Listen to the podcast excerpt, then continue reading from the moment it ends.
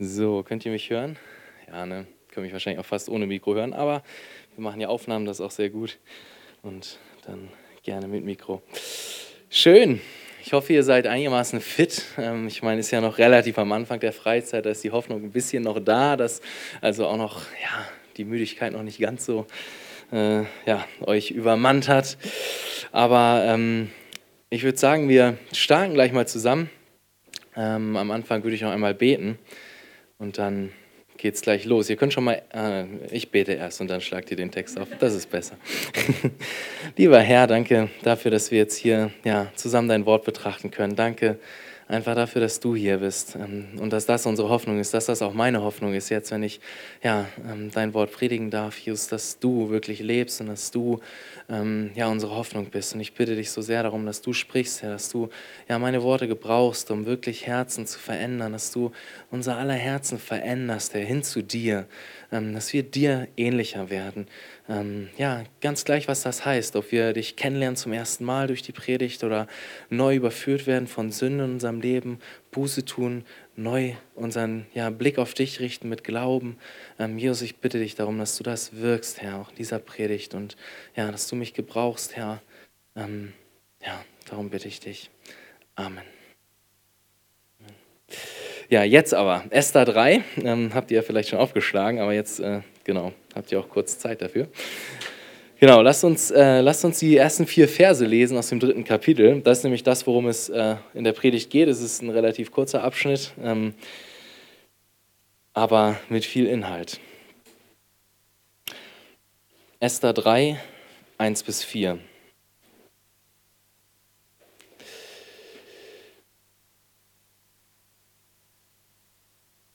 Dort steht, nach diesen Begebenheiten machte der König Ahasveros Haman, den Sohn der, des Hamadata, den Agagita groß, und er erhob ihn im Rang und stellte seinen Sitz über alle Fürsten, die bei ihm waren. Und alle Knechte des Königs, die im Tor des Königs waren, beugten die Knie und warfen sich nieder vor Haman. Denn so hatte der König es in Bezug auf ihn befohlen.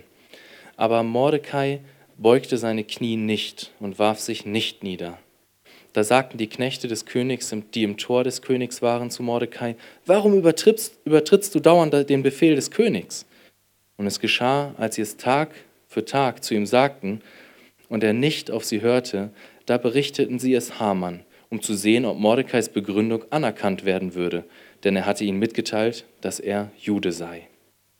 Amen. Ja, lass uns gleich einsteigen. Lass uns erinnern an die Verse davor, ähm, die letzten Verse aus Kapitel 2. Ähm, was ist passiert? Was war passiert? Es wurde ein Anschlag ausgedacht, oder es waren zwei Leute, die sich einen Anschlag den, ähm, für den König oder auf den König ausgedacht haben. Und Mordecai saß im Stadttor, wo sozusagen generell ähm, ja, Leute sah oder wo sich Leute versammelt haben in der damaligen Zeit. Das war nichts Untypisches, ähm, im Stadttor zu sitzen. Manchmal können wir damit nichts anfangen, wenn wir das irgendwie lesen. Ähm, und dort hatte Mordecai das äh, eben mitgekriegt, ähm, dass ein Anschlag ähm, bevorsteht auf den König. Und er hatte es Esther wissen lassen und Esther hat es weitergegeben im Namen von Mordecai. Und ähm, dann hatte der König es untersucht und tatsächlich, ähm, es wurde für wahr befunden, die Männer haben das vorgehabt und sie wurden hingerichtet, sie wurden gehängt wahrscheinlich. Und ähm, dann fängt unser Text an mit den Worten, die ich eben gelesen habe, nach diesen Begebenheiten. Also das ist das, was wir im Hinterkopf, was, was, was glaube ich der Text will, dass wir das im Hinterkopf behalten und dass wir das im Hinterkopf haben. Nach diesen Begebenheiten passiert etwas. Und ähm, am Anfang will ich gleich sozusagen die drei Punkte, die ich äh, mitgebracht habe, um den Text ein bisschen zu untergliedern, ähm, euch mitgeben. Falls ihr mitschreiben möchtet, könnt ihr es gerne tun. Ähm, und zwar Punkt 1 ist der Böse triumphiert oder auch Haman wird erhöht. Punkt 2 ist Widerstand gegen den Bösen. Mordecai, Mordecai beugt seine Knie nicht. Und drittens die Konsequenzen seines Widerstandes. Das sind die drei Punkte. Also der Böse triumphiert, eins. Punkt zwei, Widerstand gegen den Bösen. Und Punkt drei, die Konsequenzen des Widerstandes.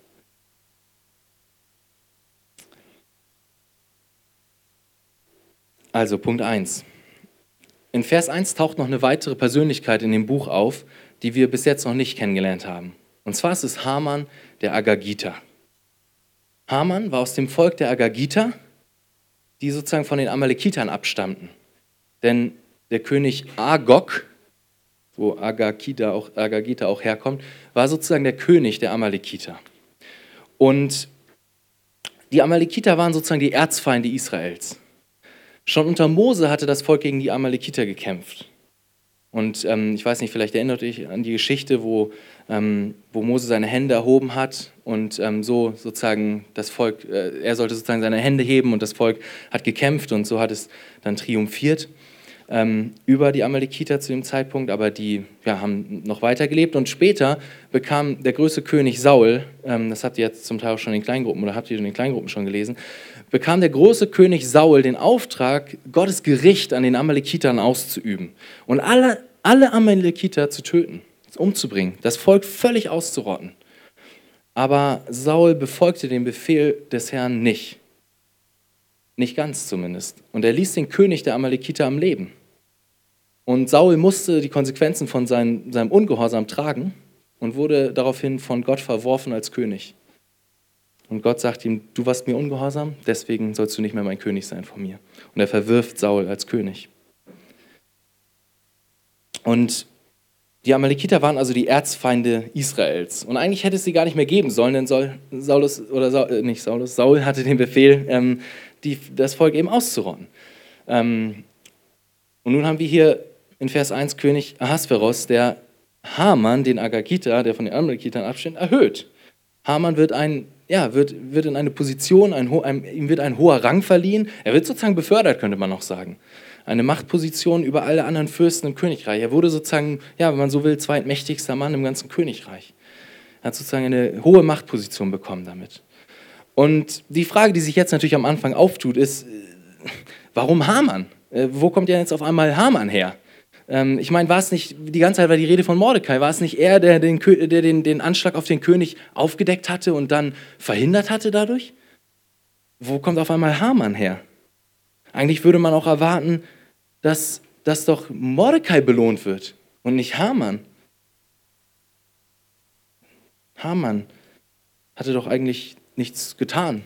Aber Mordecai war es doch wirklich, der den Anschlag dort verhinderte. Und es passiert nichts. Doch passiert wirklich nichts? Wenn wir letztes Mal ganz am Ende genau gelesen haben, dann passiert eine Sache, die, die wichtig ist und die ich nochmal herausheben möchte und die später auch nochmal wichtig wird. Und zwar hat der König etwas gemacht und zwar hat er das Ganze aufgeschrieben. Er hat das Ganze notiert, dass ein Anschlag verübt werden sollte, dass das aufgedeckt wurde und auch, dass das Mordecai war. Und dieses Detail in der ganzen Geschichte wird später nochmal äußerst wichtig werden. Das behaltet im Hinterkopf. Aber jetzt ist es ja vielleicht sogar noch viel verwunderlicher. Ich meine, der König schreibt sogar auf, was passiert ist. Und dann passiert das scheinbar Unerwartete. Haman wird befördert, Mordecai geht leer aus. Was können wir aus dem ersten Vers lernen? Aus dem, was dort passiert. Ich möchte nochmal auf den Punkt eingehen, dass, dass Haman eigentlich gar nicht mehr hätte existieren sollen. Eigentlich hätte es Haman gar nicht mehr geben sollen.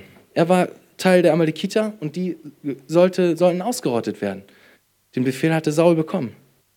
Eigentlich ja, hätte, hätte Saul gehorcht, dann, dann hätte es die Amalekiter auch nicht mehr gegeben. Aber wir sehen hier eine Sache ganz deutlich, nämlich dass Sünde Konsequenzen hat. Sünde hat Konsequenzen immer. Die Bibel sagt uns, dass der Lohn der Sünde der Tod ist. Man könnte auch sagen, die Konsequenz der Sünde. Das, was am Ende bei rauskommt, ist Tod. Sünde trennt uns von Gott. Sünde zerstört die Beziehung, die wir zu Gott haben und zu anderen Menschen. Und wenn du heute hier bist, dann hast du wahrscheinlich genau das in deinem Leben auch schon mal erlebt. Ich meine, vielleicht bist du hier und trägst den Schmerz einer zerbrochenen Beziehung in deinem Herzen. Vielleicht bist du hier und hattest mal eine Freundin und ihr seid euch, oder eine Freundin, ihr seid euch viel zu nahe gekommen. Hattet vielleicht sogar Sex miteinander. Obwohl du doch vielleicht weißt, dass Sex eigentlich in die Ehe gehört, dass das eigentlich Gottes Idee für die Ehe ist. Und nun bist du hier und trägst, trägst den Schmerz dieser zerbrochenen Beziehung in dir. Sünde hat Konsequenzen. Vielleicht bist du auch hier und hast mit Lügen zu kämpfen. Und du hast, du hast mal eine Zeit lang deine Freunde belogen. Und hast irgendwie versucht, ein gutes Bild von dir aufzubauen, was am Ende dann verpufft ist, als die Freunde herausgefunden haben, dass das alles nicht stimmt. Und nun meiden sie dich und vertrauen dir nicht mehr. Vielleicht. Auch das, was du sagst, hat Konsequenzen. Das, was du, wie du redest mit, mit anderen und über andere. Wenn du lästerst, kannst du dir auch sicher sein, dass die Freunde, mit denen du lästerst, die werden nicht deine engen Freunde sein. Weil sie wissen ja ganz genau, wenn du schon mit denen lästerst, ja, dann kann es auch gut sein, dass du, sobald du in einer anderen Gruppe bist, vielleicht auch über sie lästerst. Und vielleicht, ja, sind sie deswegen distanziert zu dir. Ich weiß es nicht. Sünde hat Konsequenzen. Wir sehen das in einige Beispiele.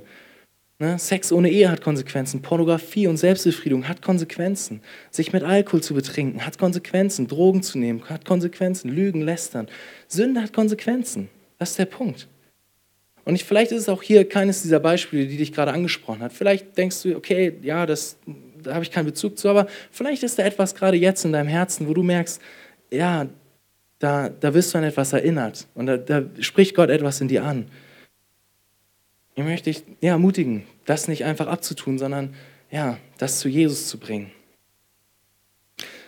Was es auch sein mag, es gibt so viele verschiedene Situationen, aber eines ist ganz sicher, Sünde hat Konsequenzen. Letztendlich trennt uns alle Sünde von Gott. Und die alles entscheidende Frage ist, ob du jemanden hast, der für deine Sünde bezahlt hat. Hast du jemanden in deinem Leben, der das Problem der Sünde gelöst hat oder nicht? Denn wenn nicht, dann kann ich dir sicher sagen, du wirst selber einmal bezahlen für deine Sünde, die du in deinem Leben angehäuft hast. Gott ist ein gerechter Gott. Gott ist ein Gott, der nicht einfach mal beide Augen zudrückt und einfach mal woanders hinguckt. Nein, Gott entgeht nichts. Wenn du keinen hast, der das Problem der Sünde in deinem Leben ja, löst, dann wird dich die Sünde einmal für ewig von Gott trennen. Das ist das, was die Bibel Hölle nennt. Das ist real. Die Sünde hat in deinem Leben einen Riss, eine riesen Kluft zwischen dich und Gott gebracht.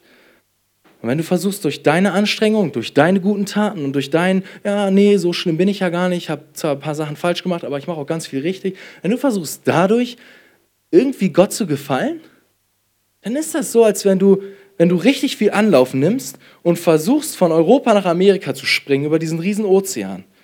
Ich kann dir sagen, egal wie viel Anlauf du nimmst, egal wie gut du in Leichterledung und Weitsprung bist, du wirst es einfach nie schaffen. Ja, vielleicht springst du einen Meter weiter als der neben dir, aber du landest immer am Wasser, du wirst es nie schaffen. Und genauso ist, mit der, genauso ist, wenn wir versuchen, durch irgendwie unsere guten Taten irgendwie besser bei Gott dazustehen. Wir werden es nie schaffen. Und das sollte uns eine Erkenntnis geben. Da, da sollten wir etwas merken. Und das, was dann, dann wichtig ist, ist, dass es eine gute Nachricht gibt. Nämlich, dass da einer ist. Dass da einer ist, der sozusagen ein perfektes Leben gelebt hat, nämlich Jesus. Er hat sein Leben gelebt, er hat dem Vater, nämlich Gott, immer gehorcht.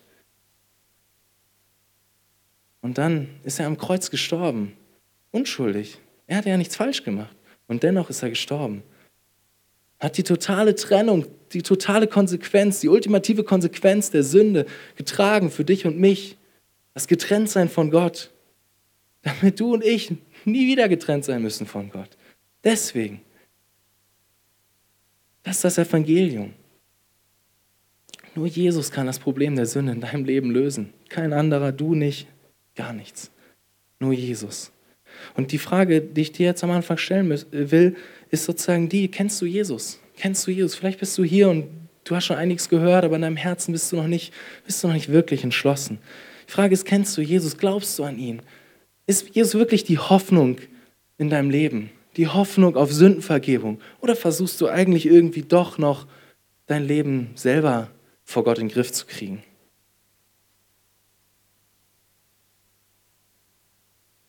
Sünde hat Konsequenzen.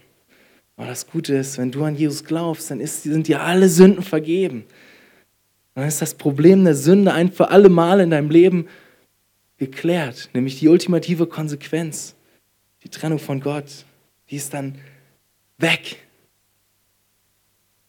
So wie als würde Gott dich von jetzt auf gleich von hier nach Amerika beamen oder keine Ahnung.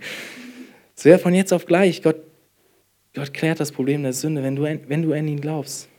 Deswegen will ich dich einladen. Glaube an ihn, glaube an Jesus.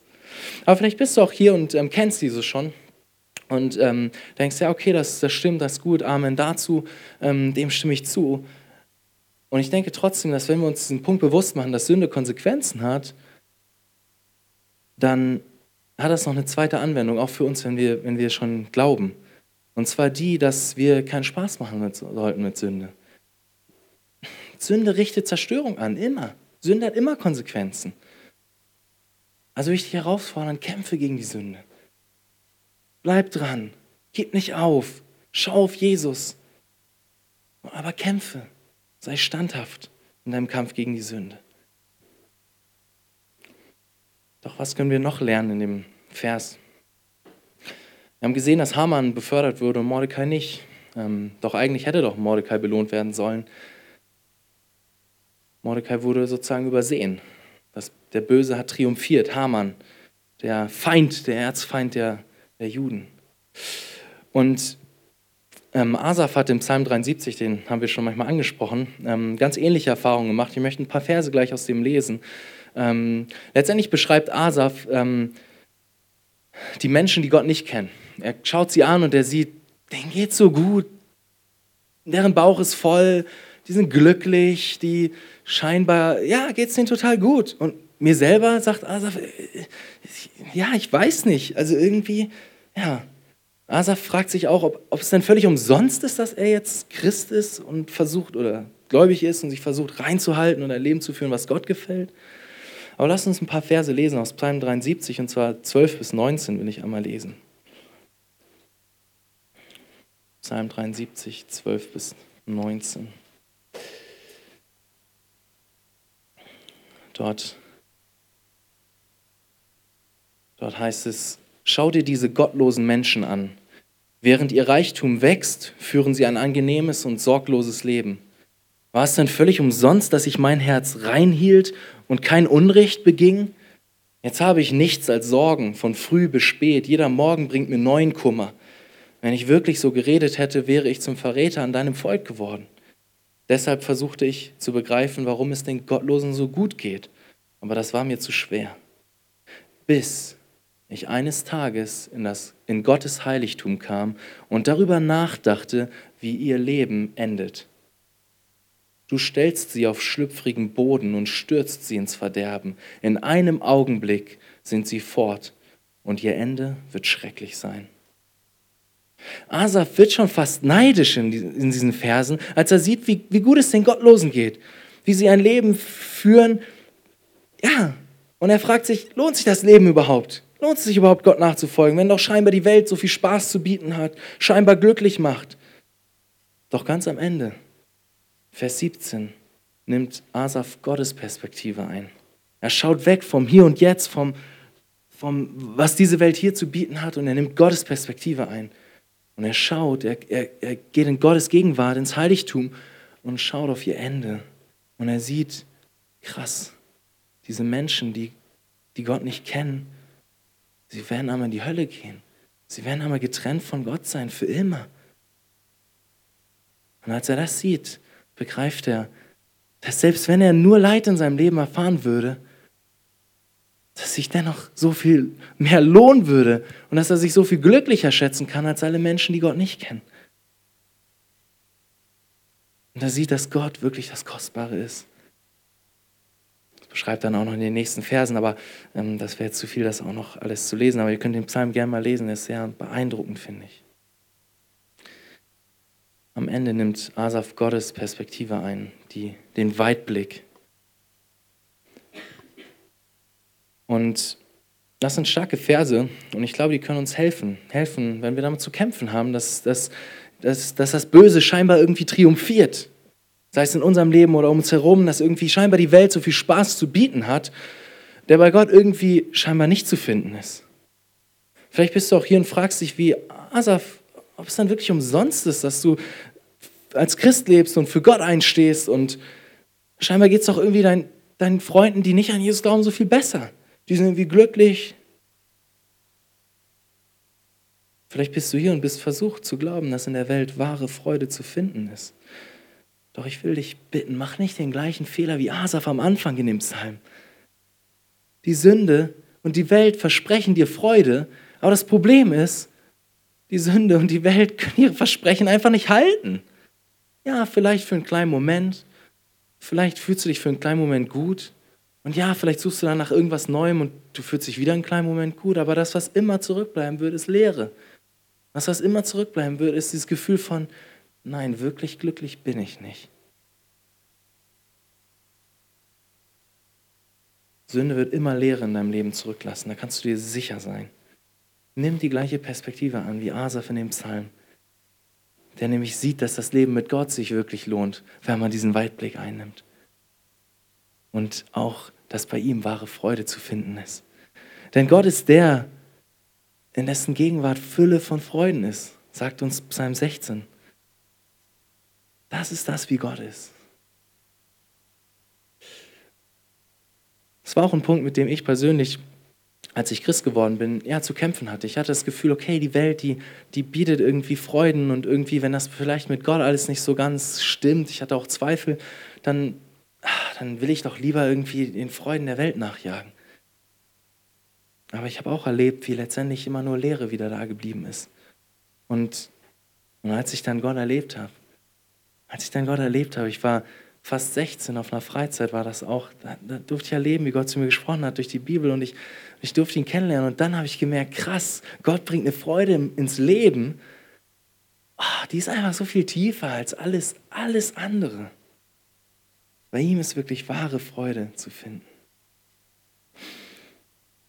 Doch vielleicht bist du auch hier und hast damit zu kämpfen, dass du übersehen wurdest, wie Mordecai. Vielleicht ist es dir auch so ergangen in der Familie, auf der Arbeit, vielleicht auch in der Gemeinde, in der Jugend.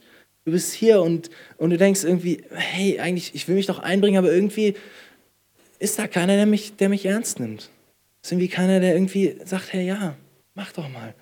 Oder wie auch immer, der keiner irgendwie, der dir eine Chance gibt. Vielleicht hast du das Gefühl oder, oder es ist so, dass du, als du auf der Arbeit bist und, und du bist da und eigentlich, ja, eigentlich wäre es dran, dass du befördert werden solltest. Dass du, obwohl du auch schon so lange da bist, irgendwie den Posten oder den Job oder was auch immer machen solltest, den, ja, der, der eigentlich, wo du viel mehr zu passen würdest in deinen Gedanken. Und Vielleicht hast du dich auch investiert und, und denkst, ich mache so viel, aber es kommt irgendwie scheinbar nicht zurück. Du hast so viel gesät und irgendwie nichts geerntet. Und das, dieses Gefühl, damit hast du zu kämpfen. Und ich will dich ermutigen, ich will dich ermutigen, dass du dir sicher sein kannst, dass bei Gott ihm entgeht nichts. Ihm entgeht nichts. Wir haben den Impuls von Adele gehört und ey, wie krass ist das? Diese ganzen kleinen Atome, ne? Und ihm entgeht nichts davon, zu keiner Zeit. Und dann kannst du dir sicher sein, dass ihm auch nicht entgeht, wenn du dich für Gott einsetzt und wenn du für Gott einstehst. Gott sieht dein Herz, er sieht deine Mühe, ihm entgeht nichts. Und er wird dich belohnen. Er wird dich belohnen. Entweder hier auf Erden, aber ganz bestimmt einmal im Himmel. Das ist krass, das ist krass die Vorstellung, dass Gott, der uns Sünder rettet, dann auch noch sich beschreibt als ein Gott, der uns belohnen wird einmal. Ich meine, wie krass.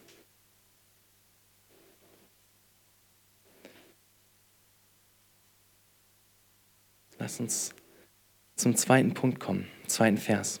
Widerstand gegen den Bösen. Was macht Mordecai? Wir sehen in Vers 2 von Esther, dass, sich, äh, dass also der König Ahasverus befohlen hat, ähm, dass sich alle vor Haman verbeugen sollen. Alle sollten den, den Haman, der jetzt befördert wurde, ähm, ja, Ehre erweisen, sie sollten sich vor ihm verbeugen. Ähm, und alle befolgten den Befehl auch, lesen wir. Aber die Frage ist, wirklich alle? Nein, wir sehen nämlich ganz genau, dass Mordecai hier eine Sache macht, und zwar verbeugt er sich nicht vor Haman. Und das wirft natürlich Fragen auf. Es wirft Fragen auf, warum sollten sich alle verbeugen, was war der Grund dafür? Und auch natürlich die Frage, warum verbeugt sich Mordecai nicht? Die, nun, leider gibt uns der Text keine Antworten auf diese Fragen. Ähm, der Text sagt nicht, ob es vielleicht nur die Arroganz von Mordecai war, der sich nicht vor Haman verbeugen wollte und ihm nicht Respekt erweisen wollte. Das sagt uns der Text nicht, aber es ist auch eine Möglichkeit, die wir nicht komplett ausschließen können. Das ist keine, keine klare Antwort, die wir dazu in dem Text finden. Oder der Text sagt uns auch nicht, ob es das total selbstbewusste Statement von Mordecai war, ja, ähm, ich bete nur Gott allein an, ich verbeuge mich vor keinem anderen, nur Gott gebührt die Anbetung. Auch das lesen wir in dem Text nicht. Aber wir lesen, dass sich, dass sich Mordecai nicht gebeugt hat. Und ich habe auch ein paar Sachen an Kommentaren dazu gelesen und so, und auch da gibt es viel unterschiedliche Meinungen und so weiter. Ein Kommentar, den ich sehr hilfreich fand, ist äh, auch der von, den hatte Andi auch schon erwähnt, von Ian Diggett. Und, ähm, und er belegt einfach oder beleuchtet einfach so ein bisschen ähm, den Aspekt auch und geht auf einige Punkte ein und ähm, ein bisschen was will ich davon auch teilen. Mm, die Tatsache, dass es einfach nur eine Respektlosigkeit gewesen ist von, ähm, oder gewesen sein könnte von Mordecai, so hat irgendwie keinerlei Belege in dem Text. Also da sehen wir nichts irgendwie in der Richtung, was uns da irgendwie einen Hinweis drauf geben könnte.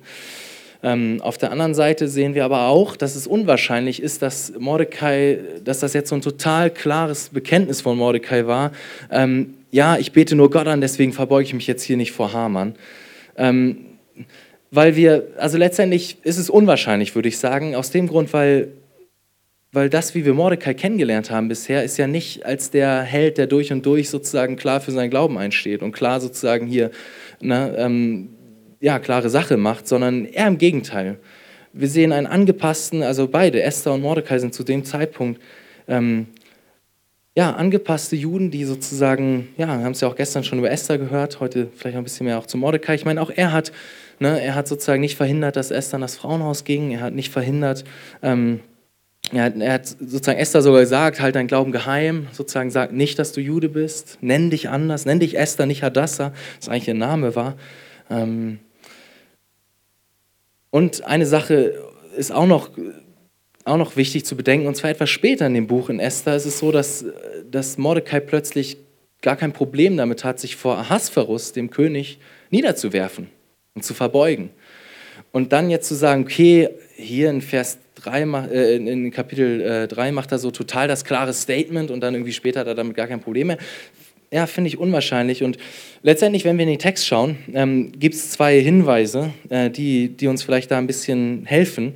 Ähm, und zwar sagt uns der Text einmal, er stellt uns ähm, Haman als einen Agagita vor, darauf bin ich ja schon eingegangen. Ähm, und der Text, das ist ein Detail, was der Text hervorhebt. Und er sagt auch, dass ähm, Mordecai ein Statement macht, und zwar, dass er sagt, er ist Jude.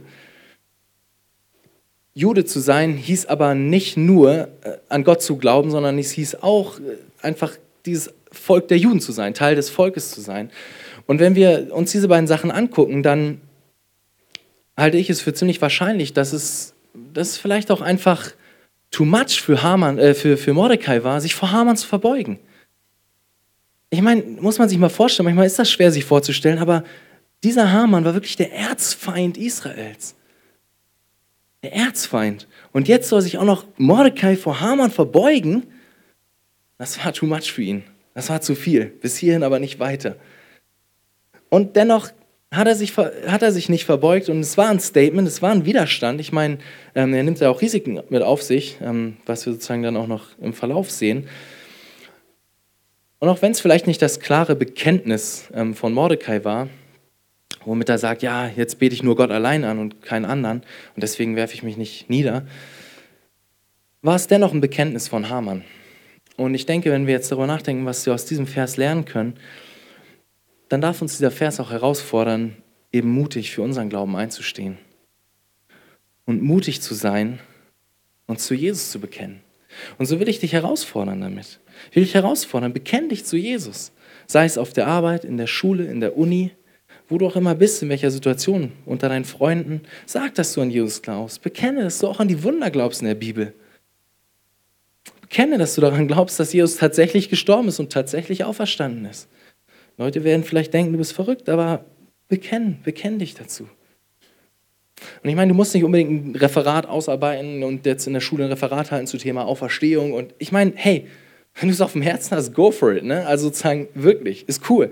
Aber Jesus bekennen sieht nicht immer nur so aus.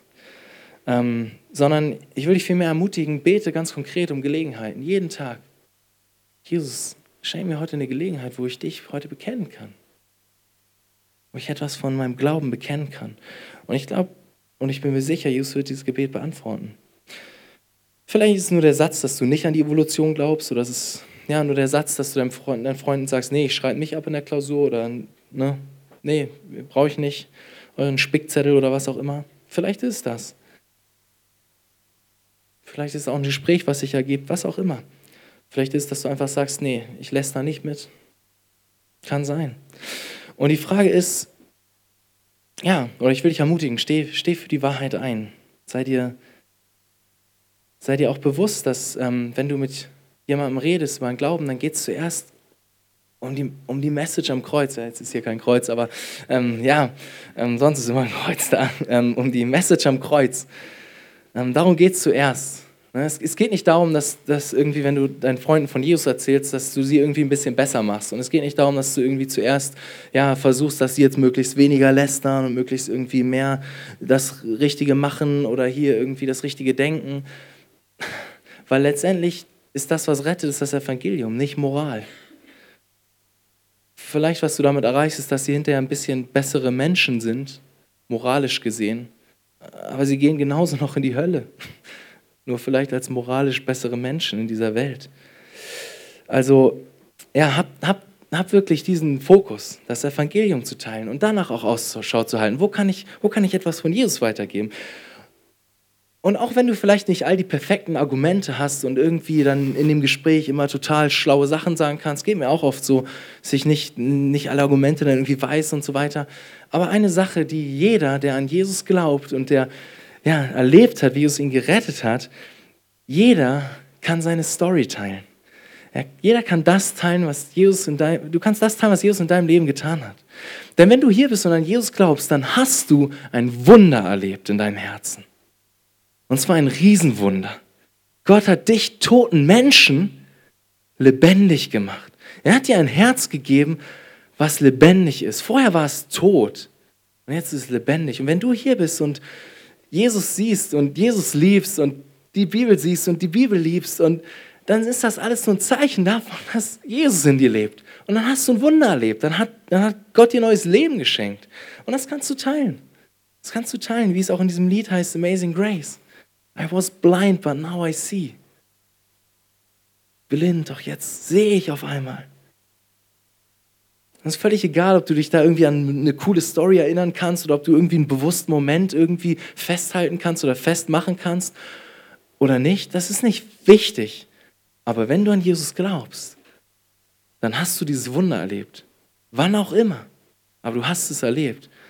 Und davon kannst du erzählen. Jesus hat dich verändert. Und ich meine, wenn wir diese, diese Story jetzt hier mit äh, Mordecai auch lesen, dann, dann äh, finde ich es auch ermutigend, weil ich meine, ist es nicht oft so, dass wir auch, ich meine, Mordecai war von Anfang an nicht der Held und der perfekte Jude, der gottesfürchtig Gott bekannt hat, aber wir sehen auch, wie Veränderung stattfindet bei Esther und auch bei Mordecai. Und wir sehen, dass Mordecai an anderer Stelle nicht den Mut hatte, ihn zu, äh, Gott zu bekennen und sozusagen gottesfürchtig zu leben und an anderer Stelle, ja, hier, macht er ein Statement. Und ist das nicht auch so, wie es oft in Realität ist, ich meine, wie es dir und mir geht? Es gibt Momente, da schaffen wir es, von Jesus zu erzählen, es gibt wieder andere Momente, da sind wir ängstlich und ja, machen unseren Mund nicht auf. Und es ist wirklich so ermutigend zu wissen, dass wir immer wieder zu Jesus kommen dürfen und immer wieder Jesus einfach dastehen mit offenen Armen und wir um Vergebung geben, äh, bitten dürfen und Jesus uns vergibt immer und immer wieder. Ähm, und das ist wirklich so wichtig zu wissen, so ermutigend zu wissen. Eine weitere Frage, die der Text, finde ich, auch noch aufwirft, ist diese, wenn jetzt damals der König befohlen hat, also der Staat befohlen hat, alle sollen sich vor Haman niederbeugen, dann wirft es vielleicht auch die Frage auf, was wie sollten wir gegenüber unserem Staat handeln? Sollten wir Respekt erweisen? Sollten wir Geschwindigkeitslimits halten? Sollten wir Steuern zahlen? Römer 13 spricht darüber.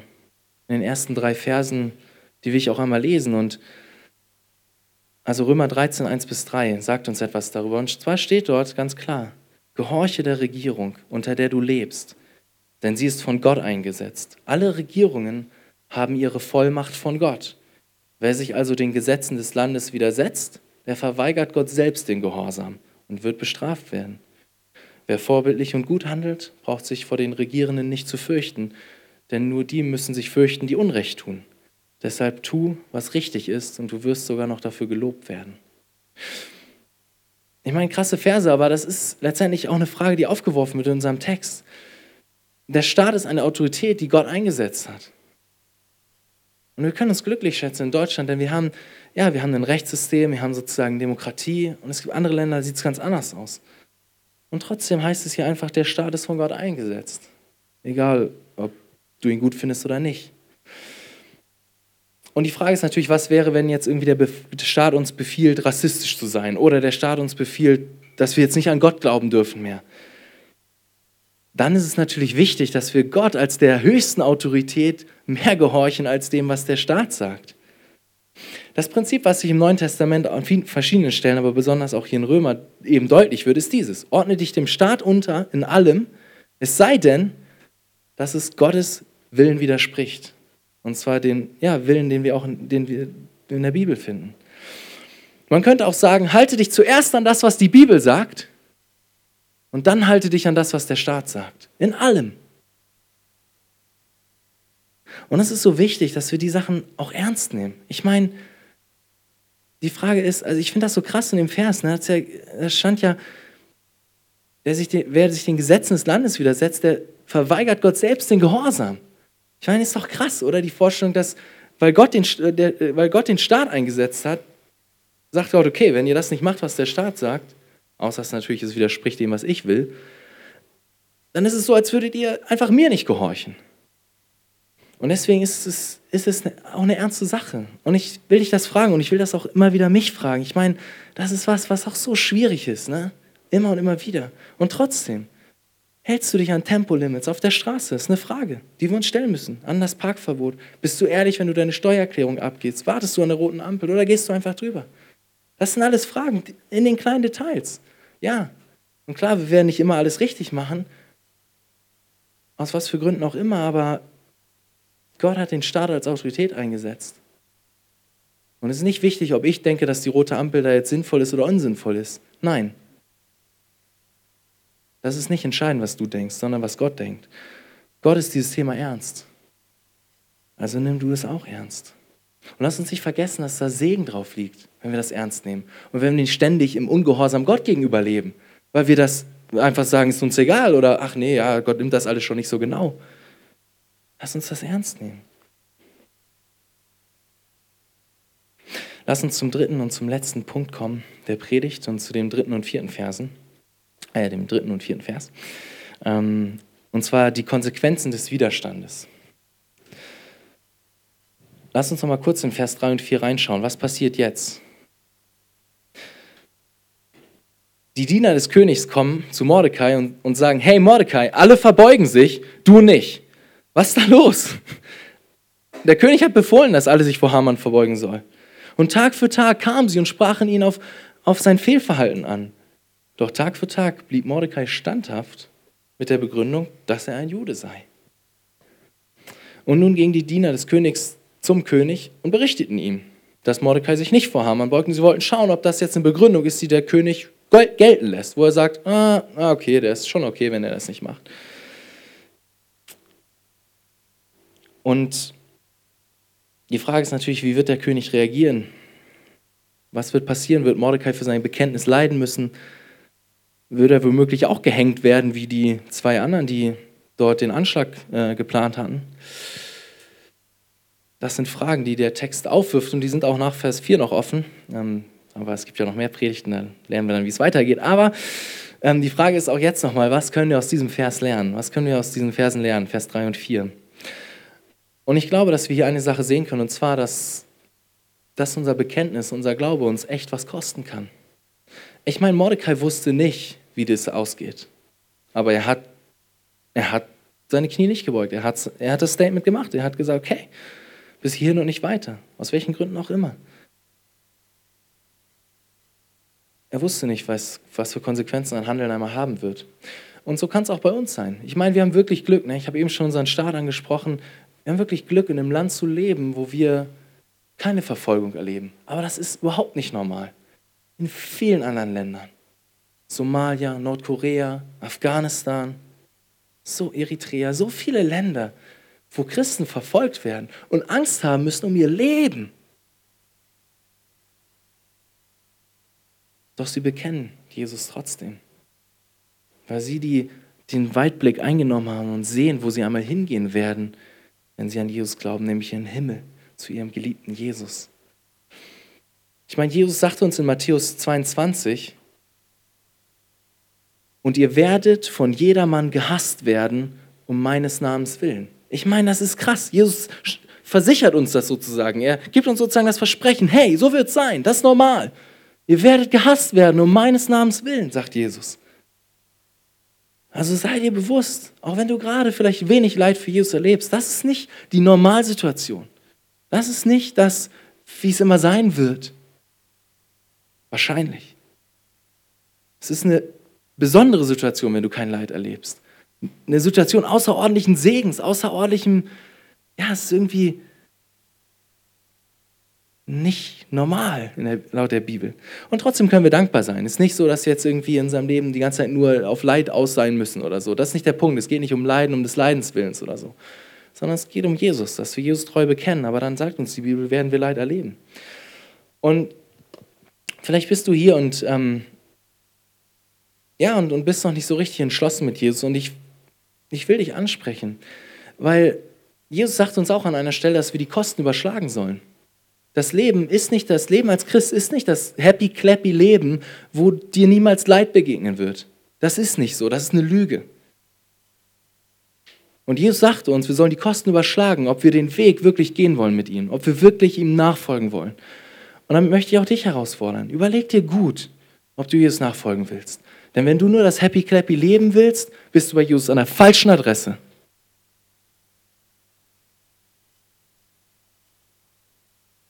Zum Leben eines Christen lesen wir im Neuen Testament immer und immer wieder, gehört Leid dazu.